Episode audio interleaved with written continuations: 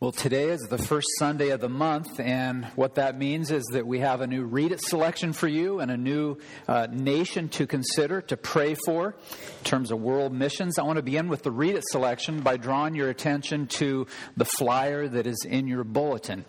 Now, I know that many of you are aware that I have several significant uh, men who have influenced my life, and uh, many of you give me a hard time about that because most of them are dead, and many of them have been dead for hundreds of years.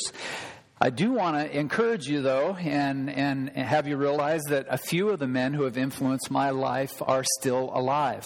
One of those men is, and, and he is one, by far one of the most influential men in my life, both theologically and in terms of his, his preaching gift, and his name is Dr. Stephen Lawson. I will have the opportunity to spend three days with Dr. Lawson next week in a, an expository preaching seminar in a Olympia. And let me just say, I'm just a little bit excited about that time. As Steve Nim said, get ready because when I get back, I'm going to be in fuego. So, the book that I want to recommend this month is a book by Dr. Lawson entitled The Moment of Truth. Now, I do not have a physical copy of the book, nor did I purchase any uh, to make available for you. The reason for that is, that first of all, I have it on Kindle. The second reason I don't have any physical copies is it's a little bit spendy. It's about a $17 book. It's a small paperback book. I think it's a little overpriced. And so I want to encourage you to look into the Kindle edition of this book. Now, I can already hear some of the objections. Pastor, I don't have a Kindle. Well, you can purchase this book on Kindle and read it on your computer. But while we're on that subject, if you don't have a Kindle, I would highly recommend that you pick up a Kindle. They are so affordable now. Uh, it, it is just a tool that everyone in my family has one. Talk to Leona if you're not convinced of the Kindle. Leona, would you say everyone needs to get a Kindle? And I would say everyone needs to get this book by Dr. Lawson. It is a book about the nature of truth. You can read more about that on your own, but I commend that to you.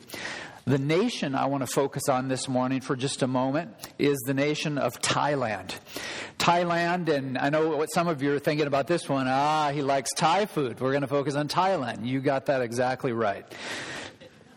Thailand is a country capital. Uh, the city of Bangkok is the capital. A little bit about the economy. They're a, a, a, com- a company, a country that is a, strong country when it comes to exports. They uh, they export textiles and shrimp and sugar and rubber, things like electronics. They are the largest rice exporter in the world. This little nation is the largest rice exporter in the world. Politics. They uh, operate under a constitutional monarchy. And I should tell you, and many of you are probably familiar with this, there is a fair amount of corruption in Thailand. Freedom of religion is guaranteed in, in Thailand according to their constitution. I should also tell you that 85% of the country is under the, the thumb of Buddhism. 8% of the country are Muslims, and here's where we come in 1% of Thailand is evangelical Christian. 1% of that nation. And so, my plea this morning is we would join together this month and pray for the country of Thailand. Here's some specific prayer needs, and you can pick up a flyer as you leave this morning to learn more about this the eradication of the drug and sex trafficking industry. This is a massive problem in Thailand that you need to be aware of. I read a uh, a novel about the uh, the trafficking industry, most notably the sex trafficking industry in Thailand, about three years ago. That literally made, made my blood boil. I learned so much in that book, and it, it really opened my eyes to this uh, very serious sin that's taking place in Thailand. Uh, there is a need for solid Orthodox leadership in the church in Thailand. Obviously, for more Christians to to uh, come uh, to uh, the, the, the, leadership table and build the church in that country, and also as an outreach to people trapped in Buddhism. And so there is a need not only to pray, but there is a need to go. There's a need for people to share the gospel in Thailand. And so we want to do that right now before we open God's Word. Let's pray. Father, we want to lift up this little country to you, this country that has a, a strong economy and hardworking people, but so many millions upon millions of people who are trapped by Buddhism and Islam and other world religions, God. We pray that you would send missionaries to this little country, that the church would be planted, that believers would be raised up, that, that pastors and, and elders and deacons would, would lead with integrity, that the word of God would shine brightly in this very dark place. God, show us as a church what we can do, what small role we can play when it comes to reaching out to, to this country. I pray that if students meet people that have come from Thailand, immigrants from Thailand, that they would reach out to them and share the gospel of grace with them, that we would be lights here, even in our communities. we reach out to these dear people that you love. We lift this country up to you. In Jesus' name, amen. Well, I want to invite you to turn once again this morning to the book of Ephesians, chapter 4. Ephesians, chapter 4. The year was 1976 when Francis Schaeffer penned his well known book, How Should We Then Live? I know many of you have read that book. Dr. Schaeffer begins the book by describing one of the reasons that the Christians were put to death in ancient Rome. And here is what he says he says, No totalitarian authority nor authoritarian state can tolerate those who have an absolute by which to judge that state and its actions. The Christians had that absolute in God's revelation. Because the Christians had an absolute, and what Schaeffer refers to as an absolute truth, Truth with a capital T, as Schaeffer was known for saying, because they had that absolute, universal standard by which to judge not only personal morals, but also the state, they were counted as enemies of totalitarian Rome and were thrown to the beasts. Why were the Christians executed? Why were they thrown to the beast? In large measure, Schaeffer reminds us, because they believed in absolute truth. 2,000 years later, where we stand today, as Christians, we continue, as the early believers did, to hold fast to the absolute truth of God's written revelation. And while it is true that we may not be thrown to the beasts, the pagan worldly system that surrounds us, that we are a part of, continue to mock us. They continue to malign us. Why? For holding truth very seriously. For holding fast to the written revelation of God's Word. Ephesians chapter 4, verses 25 to 32, is an absolutely remarkable example of what it means to live a new life all to the glory of God, in the city of God, as we have described over the last several weeks. In fact, in the Greek text that I study with to prepare sermons, the heading, very interesting, the heading of the section that we have been walking through, Ephesians 4 25 to 32, is marked with these words Rules for the new life. Rules for the new life. So last week we discovered the first of these rules for the new life, what I've described as the, the living in the city of God. The first rule was this is we learn the importance of being a, a Christian who is absolutely committed to the truth. We learn this that God is calling each one of us who are Christ followers to speak the truth to everyone. Sometimes it's difficult to speak the truth, isn't it? Sometimes the person who you communicate truth to doesn't want to hear the truth. A commitment to the truth, we learned, is important because our God is a God of truth. We learned that a commitment to the truth is important because truth, you see, is a reflection of who God is. Truth is a reflection of the character and the nature of God. Now, as we move forward in Ephesians chapter 4, verses 26 and 27, Paul the Apostle continues now to unpack what we're calling the rules of the new life. That includes, of course, the, the first century Christians, those believers he is writing to in the city of Ephesus, and every subsequent, subsequent Christian. That is, you and I, if we are followers of Christ. And so we move this morning from a commitment to the truth to having controlled emotions. I want to have you look with me at Ephesians 4, and if you would be so kind to stand to your feet as we read verses 26 and 27 out of respect for the authority of God's Word. This is God's Word. Be angry and do not sin. Do not let the sun go down on your anger, and give no opportunity to the devil. May God bless the reading of His Word. You may be seated. Now, before we take a, a, very concentrated dive into this passage, I want to re emphasize a, a point of, of vital importance. Namely, this morning, do we emphasize the, the indicatives? Or do we emphasize the imperatives? This is something that I, broached last week, not only in the message, but also in our Veritas class, which should tell you that this is a subject that is, I believe, very important to the church, and it is, of course, very important to me. The question is whether we should emphasize the indicatives or the imperatives. The indicatives describe what God has done. What has God done for us in Christ? That would be a, a great example of an indicative. The imperatives is just shorthand for a command. What is God calling us to do? And so I, I want to have a little bit of fun with you and maybe trick you a little bit. Do we emphasize the indicatives or the imperatives? There are some in fact, a growing number of people say we emphasize the indicatives. In fact, there are some who say we, we don't even talk about the imperatives.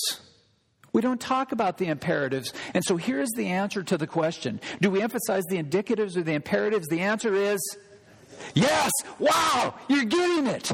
We emphasize both. These are both very important in the Christian life. Kevin DeYoung says it like this both the indicatives of Scripture and the imperatives are from God for our good and given in grace. Now, ultimately, it is the indicatives, it is the knowing what God has done that fuels our ability, that fuels our desire, that fuels our inclination to obey the imperatives. And so, may we, as Kevin DeYoung encourages, glory in the indicatives. Think about this. We glory in the indicatives and we insist on the imperatives. That is something worth remembering this morning. We glory in the indicatives. We glory in what God has done, but we don't stop there. We insist on the imperatives. Notice then this series of imperatives in our passage. Now, please remember, there are some who say, who insist that there are no imperatives in the New Testament. And this has always struck me as, as very strange, and that is the understatement of the week. And the reason it strikes me as very strange is because in two verses, in two verses, we have four imperatives. Is anyone shocked by this? So read it with me. I have highlighted where in the Greek text we learn what is written in the imperative mood. Be angry. Now, some of you are going, wait a minute. My children are here. The pastor is saying, be angry. I'm not saying it. God's saying it. Imperative number one is be angry. And there's a clarification do not sin. And so we're going to see that you might consider this to be two imperatives. I actually look at it as one. Be angry and do not sin. We have to have both. And then Paul goes on do not let the sun, the phrase go down is written in the imperative mood. Do not let the sun go down on your anger. Imperative number three. Imperative number four. And give no opportunity to the devil. Now, the title of the message this morning is Our New Life in the City of God. Con- wow, what happened? Not committed emotions. I know many of you have committed emotions. Are you with me? Controlled emotions. Controlled emotions. I have to tell you, spell check didn't help a bit on that one. So be angry, do not sin, do not let the sun go down in your anger, give no opportunity to the devil. So, our goal, as we shall see, is that emotions are used to glorify God instead of hindering his kingdom purposes. This morning, what you will find is that this will be a very personal sermon. Not necessarily to me, but from me to you. There will be some of you who will whisper in your husband's ear, Pastor has been reading my email. He saw that angry email that I sent to the manager of the department store. Or the husband will look at the wife and he'll say, the pastor has been looking in our dining room window. He saw me yell at the kids in anger. That's why you, we're going to see that the Word of God is so powerfully relevant for the way that we live our lives. The topic of control emotions cuts across literally everything we do in life, everything we think in life, every way we respond to people, how we respond to friends how we respond to family, how we respond to people in the church, how we respond to our leadership in the church, how we, how we respond to employers, how we respond to teachers. This, this one's hard if you're an athlete. How we respond to the umpire how we respond to the referee, how we respond to police officers, how we respond to judges, and the list goes on and on and on. So here is the, the big question I want you to consider. What does God expect of his citizens who live in the kingdom of God? So look with me at the, the four commandments for Christ followers that we've already seen in verses 26 and 27. I want to break this into three very important sections, the first of which is that I want you to see that these or this is a serious command. This is a very serious command. I've already kind of baited you by having looked at, at verse 26 be angry and do not sin. You could say these are serious in the plural commands. I want to view this as one imperative be angry and do not sin. And this is what I believe God wants us to understand. Number one, our emotions. Before I finish the sentence, I should say that the way that many of us are wired, even when I say the word emotion, I, I can almost guarantee you there's a large segment of men who are going, here we go, emotions. And look over your wife and go, here we go, honey. Hope you enjoy this. He's going to get us on the emotion thing again. I'm not feeling enough. I'm too angry. You would be exactly right. What God wants us to understand this morning is that our emotions must always glorify God. All of our emotions should glorify God. Paul says something that we've already seen that uh, I have to confess sounds totally shocking and counterintuitive. He says, Be angry and do not sin. Paul's words now, why don't you turn with me to the book of Psalms? Psalm chapter 4, verse 4. And I think it would be important for you to, to gaze at these words for a moment. Because what Paul is doing, he's actually citing a passage from Psalm chapter 4. Look at Psalm 4, verse 4. Here's what David writes Be angry and do not sin. Ponder in your own hearts on your beds and be silent.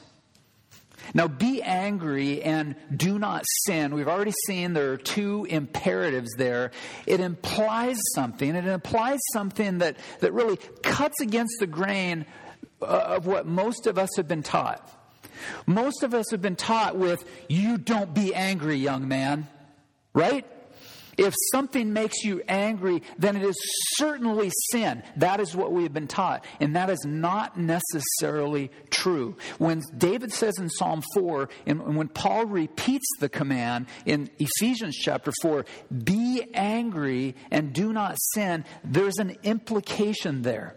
There's something implied that it is possible, you see, to be angry and not sin. Now, the word be angry, I want to just blow you away with some, amazing Greek studies. The phrase be angry is translated as follows Be angry. You've learned a little bit about Greek this morning, but it also means to arouse to wrath. Now, there are at least six wavelengths within what one writer refers to as the spectrum of sinful anger. And this is where it's going to get really, really personal because some of you are thinking, I don't have a problem with anger. Others of you are thinking, I don't have a problem with anger. You're going, ooh, okay. I believe you. Not really. Now, here, here's the, the, the, various ways that anger, and this is not necessarily comprehensive, but I think it'll hit you right where you live. These are the ways that anger manifests itself. Number one, irritability. Ask yourself have you ever been irritable? Irritability is what David Powlison refers to as anger on a hair trigger. Have you ever shot a gun that had a hair trigger? It's like, man, you touch it, boom, it's gone. That's what irritability is anger on a hair trigger. This describes the person who is just a grouch. And it is only a teeny, teeny, teeny, teensy, tiny little circumstance that just, your whole day's ruined. That's irritability. There's another way that anger manifests, manifests itself, and that is arguing, arguing or interpersonal friction. This involves two people who disagree on a given topic or situation. Another way that anger manifests itself is bitterness. This is simply put, if you're wondering what bitterness is, and by the way, we'll look more about bitterness when we get down to verse 31. Because Paul says, Let all bitterness and wrath and anger and clamor and slander be put away from you. Interesting. We'll save that for a few weeks down the road. But bitterness is this it's simply anger that lasts a long time. Anger that lasts a long time. And you know what I've discovered about bitterness? It is, it is so easy to pick out a bitter person. Let me illustrate it this way. How many of you can figure out who the Seahawk fans are? You go to the mall, you go down to Bill's Fair Mall, and you're like, oh, there's a Seahawks fan. Hey, Russell Wilson, how you doing? You know, he's got the jersey, right? And you know he's a Seahawk fan.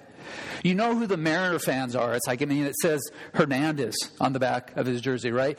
You can also figure out, I mean, you walk to a mall and you can go, bitter person, bitter person, right? You, you watch these people in the checkout stands.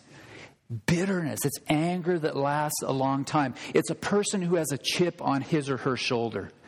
Violence is another way that is a manifestation of anger. This is the overflow of anger. This kind of anger attacks and hurts and destroys, and it even kills.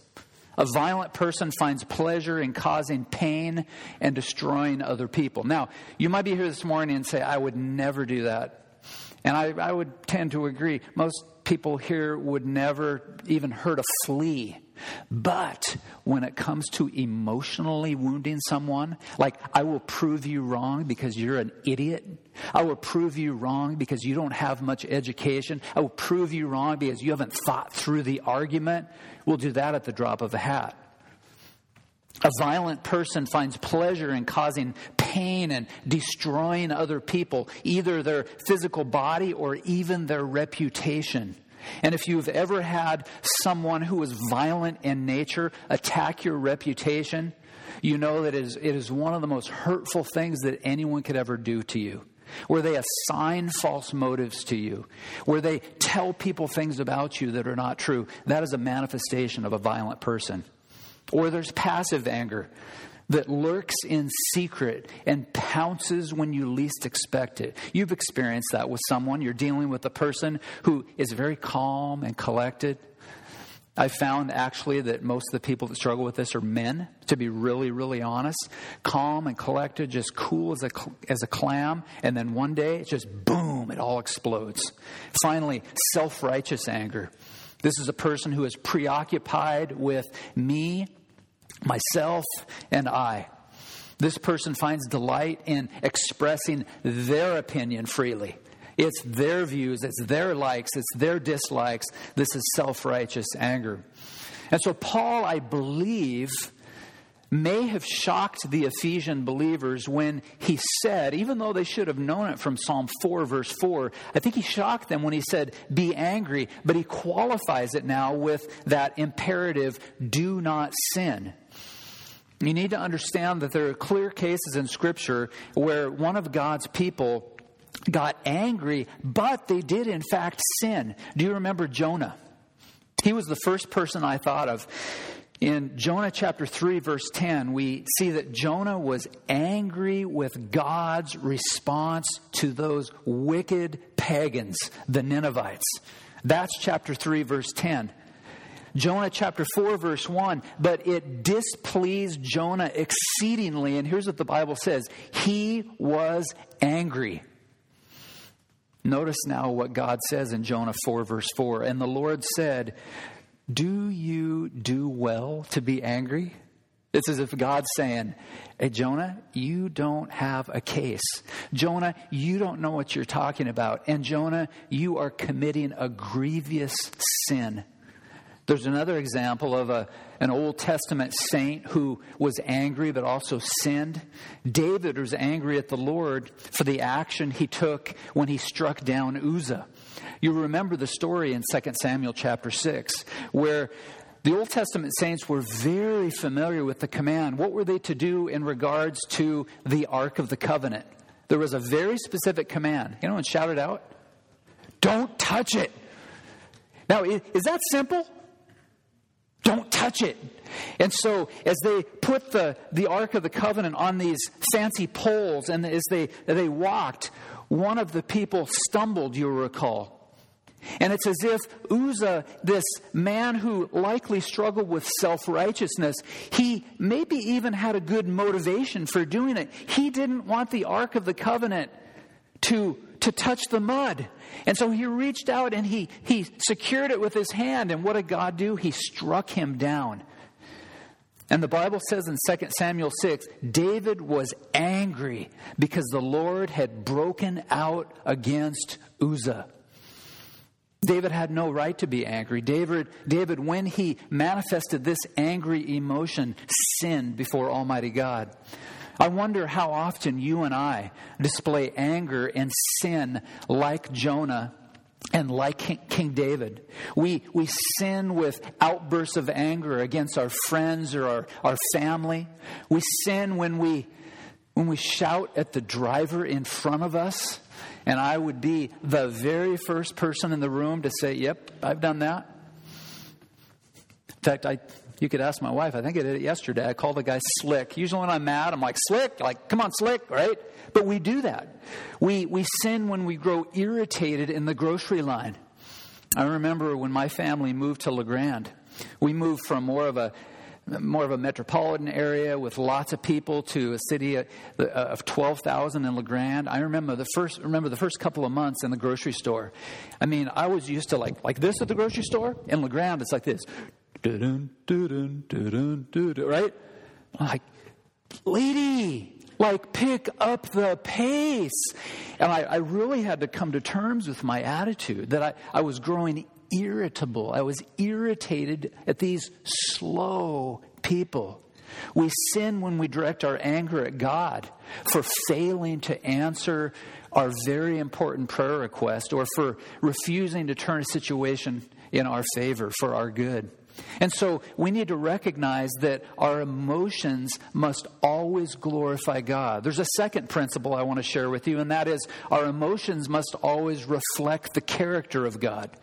In order to accurately reflect the character of God, we need to be very sure that we understand what kind of a God it is that we worship. Now, unfortunately, the character of God, believe it or not, I, I, have to pinch myself when I talk about these things. The character of God is under attack not by only the, the pagan world, not only by the unbelieving world, but the character of God is under attack these days by authors and pastors who call themselves Christian. They are content to remove anything and everything out of the, the framework of who God is that has to do with wrath or anger. There is one writer. I read a book that, that he published just a few months ago, or a year or so ago, entitled Sinners in the Hands of a Loving God. Now, if you know me, you know why I was drawn to that title, because one of the most important sermons in American history was penned by Jonathan Edwards, and it was entitled Sinners in the Hands of an Angry God. And so the author's marketing technique, it, it worked on me. I was wondering, what is this book, Sinners in the Hands of a Loving God? What is it all about? And so I requested a copy from the publisher to read and review, and here's one of the sentences from that book. Quote, there was a time when I thought the darkness of anger, violence, and retribution cast a sinister shadow on the face of God. But having learned to sit with Jesus in contemplative prayer, I have discovered by my own experience, and by the way, this is something I want to point out. I have discovered by my own experience. Does that raise a red flag in anyone's mind? Not I have discovered by written revelation. I have discovered through my experience, I have discovered through what I feel, is what he's saying, that what John said is true. God is light, and in him there is no darkness at all. God is the eternal light of self giving love. Nothing wrong with that. But then he goes on.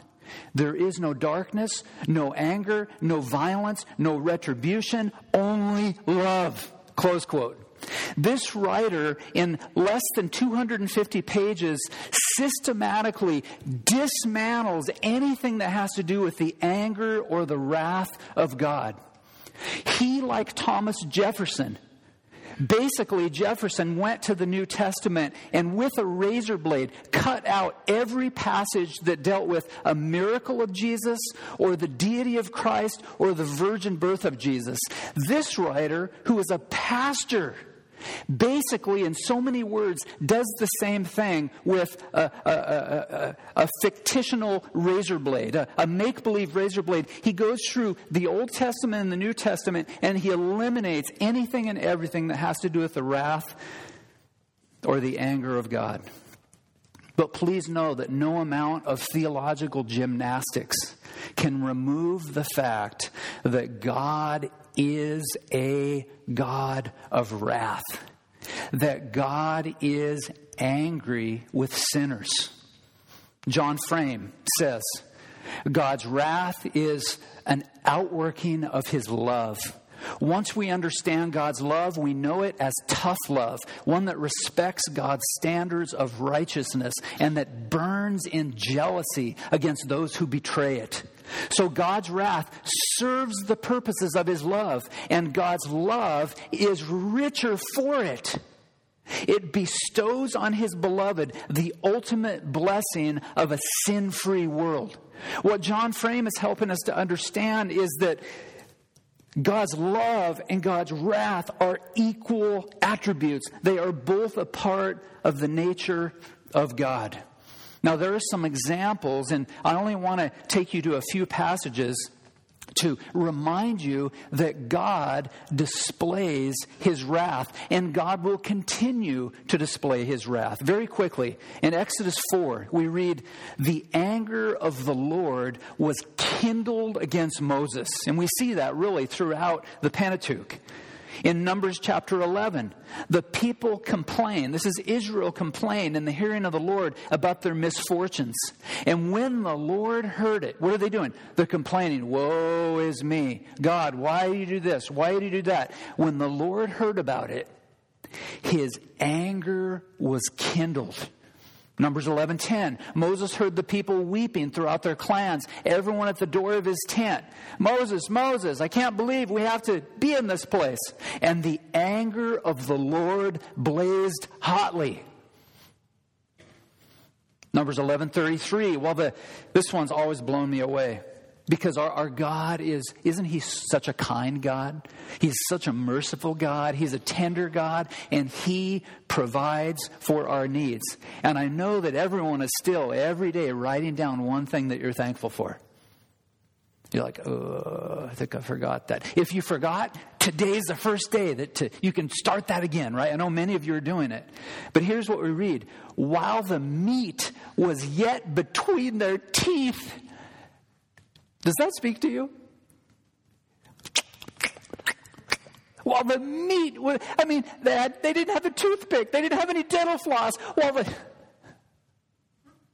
while the meat was still in their teeth, before it was consumed, the anger of the Lord was kindled against the people, and the Lord struck down the people with a gr- very great plague. How about Nahum chapter 1?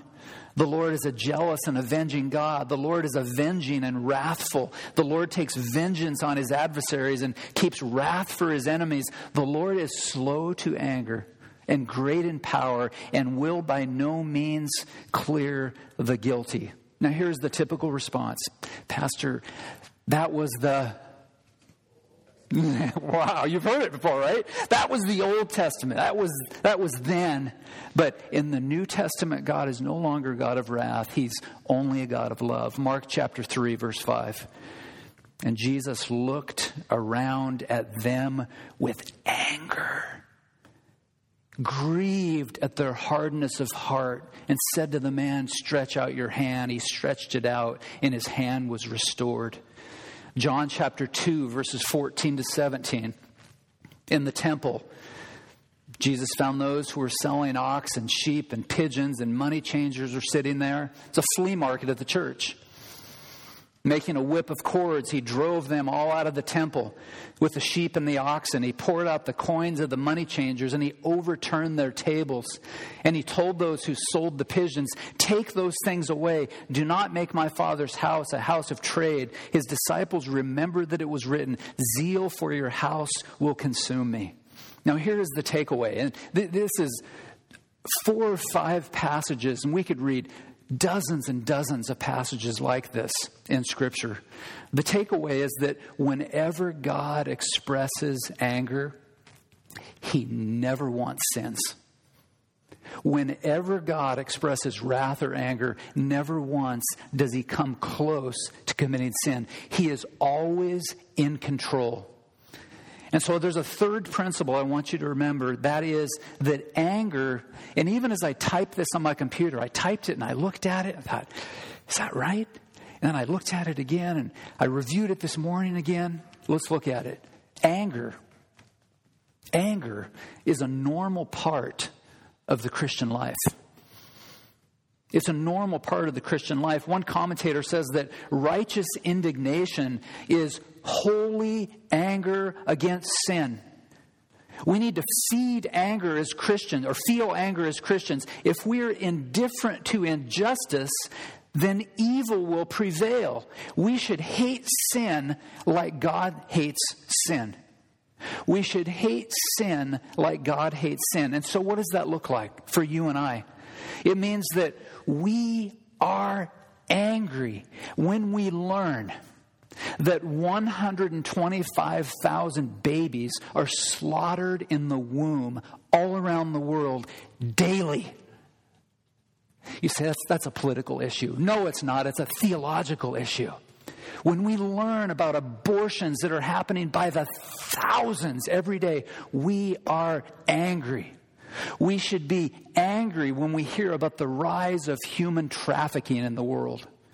I mentioned the book that I read several years ago. It's a, it's a novel. And some of you are wondering, it's a novel? How, what's that? The backstory is that an attorney has a wife who learned about the, the sex trade industry in Thailand. And she said to her husband, who had a gift for writing, she says, Honey, I think you need to write a novel about that hideous evil the sex trade industry that's happening right this very moment in Thailand. And so he thought about it. Name of the author is Corban Addison, by the way. And so Mr. Addison got on a plane and he went to Thailand. And he researched firsthand what was going on in that country. And he wrote a book that it is, it is an absolutely tremendous book. And when I got done, I was angry. Why? Because children and women are being exploited and used and treated like garbage. We should be angry when we learn that there are 20 to 30 million slaves in the world today. Isn't that a shock? You think about that. You think, wait a minute, slavery, that, that was a couple hundred years ago in America. Yeah, but there are still 20 to 30 million slaves in the world today. That should anger us. According to the U.S. State Department, 600 to 800,000 people are trafficked across international borders every year, of which 80% are female and half are children. And of the 600 to 800,000, some are numbered just north of where we sit today as they come across the border and are trafficked back and forth. It's happening right under our noses. Martyn Lloyd-Jones says a failure to react with indignation and anger against sin and evil is always a sign of moral decadence and of godlessness and irreligion. Now, Martyn Lloyd-Jones wrote those words back in 1982. I want you to think about this because basically what he says is if we turn a, a, deaf ear, if we, if we don't want to look at the evil that's happening in our culture and we're not angered by it, he says that is a sign of moral decadence. And it starts here in the church of Jesus Christ. Indeed, this is a serious, serious command. But I want to move forward with, with you and also look at verse 26. And I want you to see that we not only have serious commands, but there is a sober command. The sober command, once again, is also found in verse 26. And here's what Paul says He says, Do not let the sun go down on your anger. Now, Paul the Apostle gives a, a practical command that will help to keep our anger in check and on, if you might put it this way, on a proper tra- trajectory. Here's what he says Never, never, never go to sleep with unresolved anger.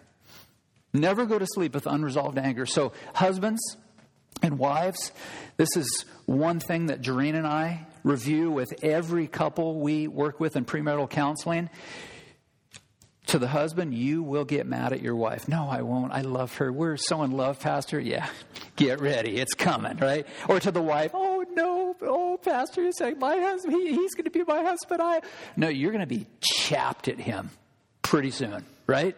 You all, you all laughing because you know what's happened, right? This is the principle. Don't ever close your eyes until that unresolved anger is dealt with. John Piper says something that I, I, I find not only amusing, but it just cracked me up. Don't go to sleep with unresolved anger. Piper says, This does not mean that Eskimos at the North Pole may hold a grudge for six months while the sun is still up. Are you with me? Or the natives at the equator may hold a grudge for 12 hours. It means, Piper says, that anger, for all its possible legitimacy, is a dangerous emotion and should not be nurtured into a grudge. He says there are good grounds for getting angry, but there are no grounds for holding grudges. Did you hear those words? There are good grounds for getting angry. And some of you have experienced things in your life over the last weeks or months or years, and you are justified to be angry. But you are never justified in holding a grudge. And so we never cross the line by allowing even biblical anger to turn into bitterness, which I've defined as anger that lasts a long time. This is a sober command. Finally, in verse 27, verse 27, we see a strategic command. And Paul says it like this and give no opportunity to the devil. The reason I label this as a strategic command is this if, if we fail to obey the imperatives in verse 26, it will always lead to disaster. That is to say, if we disobey God in this matter, it will lead to disaster. When we let the sun go down on our anger, what do we do?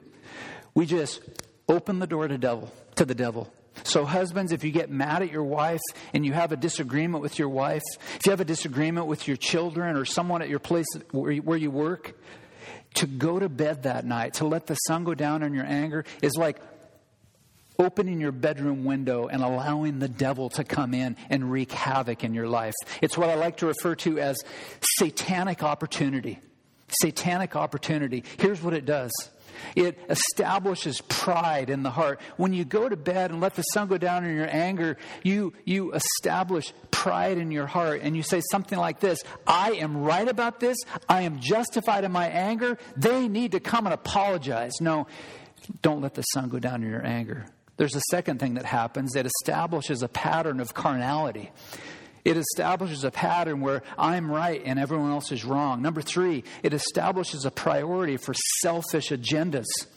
Number four, it establishes a predictable course of self imposed retribution. What do I mean? Instead of trusting God to remedy a situation, instead of trusting God to judge the sinner who wounded you, you become the self imposed judge and jury. And finally, the satanic opportunity. It establishes a trajectory away from the cross and away from the gospel.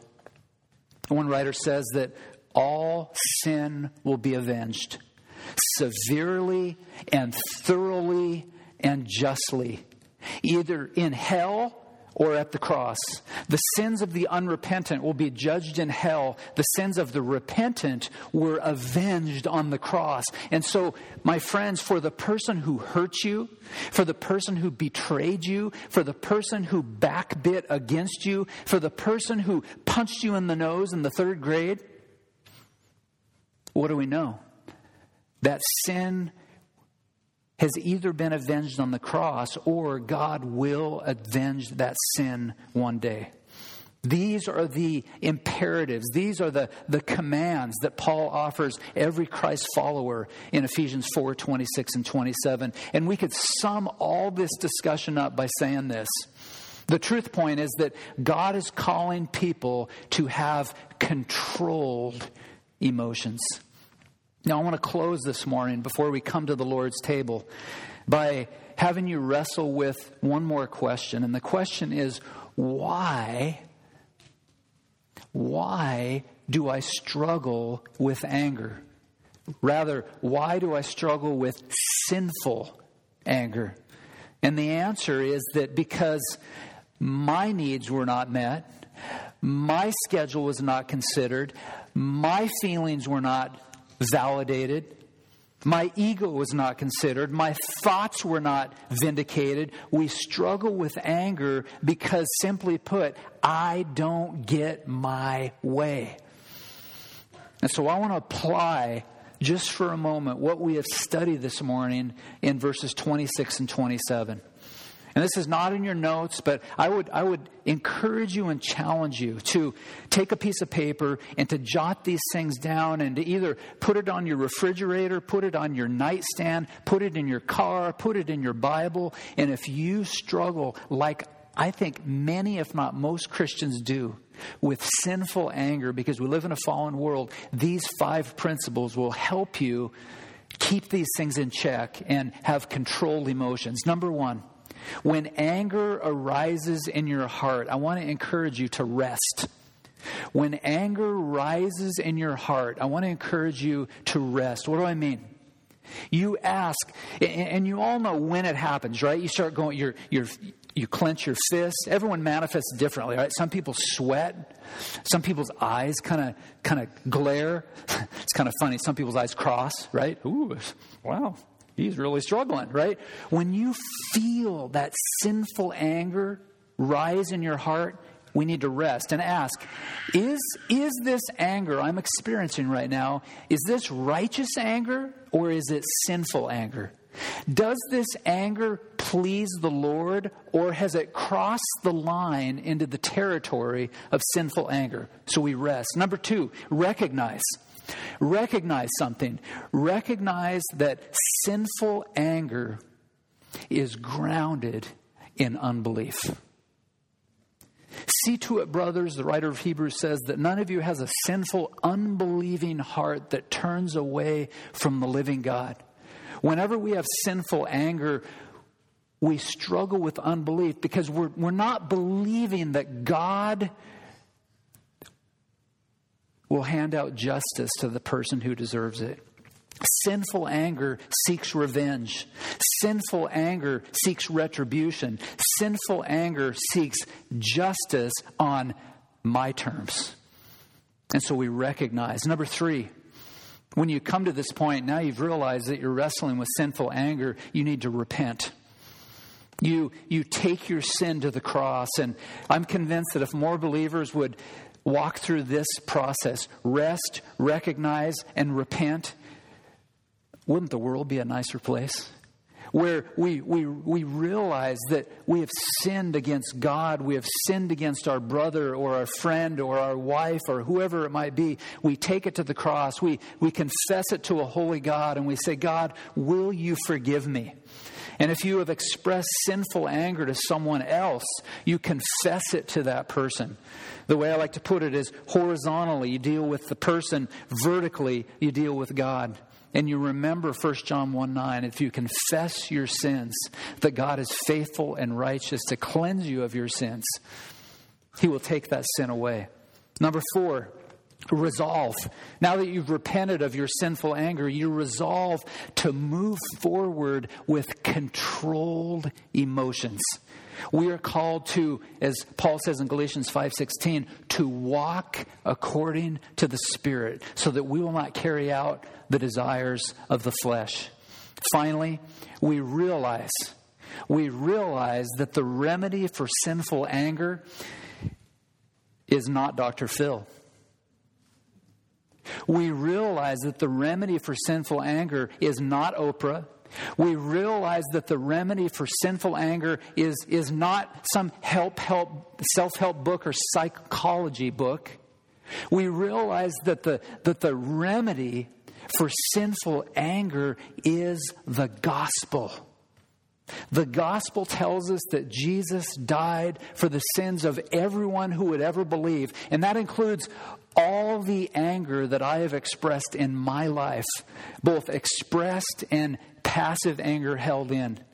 And because we live in a fallen world, here's what we understand. We understand that when we get to the realized step, the reason I did the graphic this way is because then we're going to do it again, probably tomorrow and probably the next day. We, we are very slow learners, are we not? But we, as a group of Christ followers, are on a path. We are marching toward the celestial city, and what's going to happen?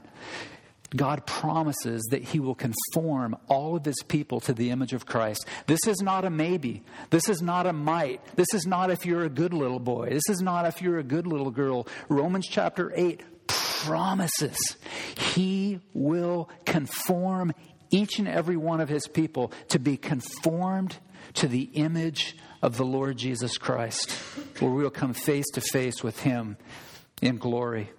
And so God is calling his people to be a people who have controlled emotions. May we put on the new self as Ephesians 4:24 says, created after the likeness of God in true righteousness and holiness. May we live together in the city of God in the way that he intends, not in the way that we intend. May we together be a people of controlled emotions. Let's pray. Father, thank you for the challenge this morning. It's not only a challenge for the, the people here in these pews, it's a challenge for me as well. So, God, may you enable us by your grace to be a people who have controlled emotions. God, I pray that we would obey this imperative in verse 26 that we would be angry and sin not, that we would steer clear from any unbiblical anger or sinful anger, but when there is an injustice, that it would make us angry. When we learn about aborted children around the world, that it would make us angry. When we learn about the, the sex trade industry, prostitution industry, that it would make us angry when we learn that there are those who are being cheated in the business world, that that would make us angry and that we would have proper and controlled emotions, that we would live according to the Holy Spirit, that we would walk according to the Spirit and not according to the flesh. Thank you for the gospel of the Lord Jesus Christ. Thank you for delivering us from the penalty of sin and the power of sin. And one day, as we say so often around here, we will be delivered from sin's very presence. Now, as we come to the table, may our hearts be right before you, right before one another. May we remember that the the juice that we drink is just a, a remembering, a, a, remembrance of the blood of the Lord Jesus Christ, that the bread points to the body of the Lord Jesus Christ, and that we partake of these things until he comes. And thank you, Jesus, for the mighty promise that you will come soon to take the church to, to reign with you for all eternity. In Jesus' name, amen.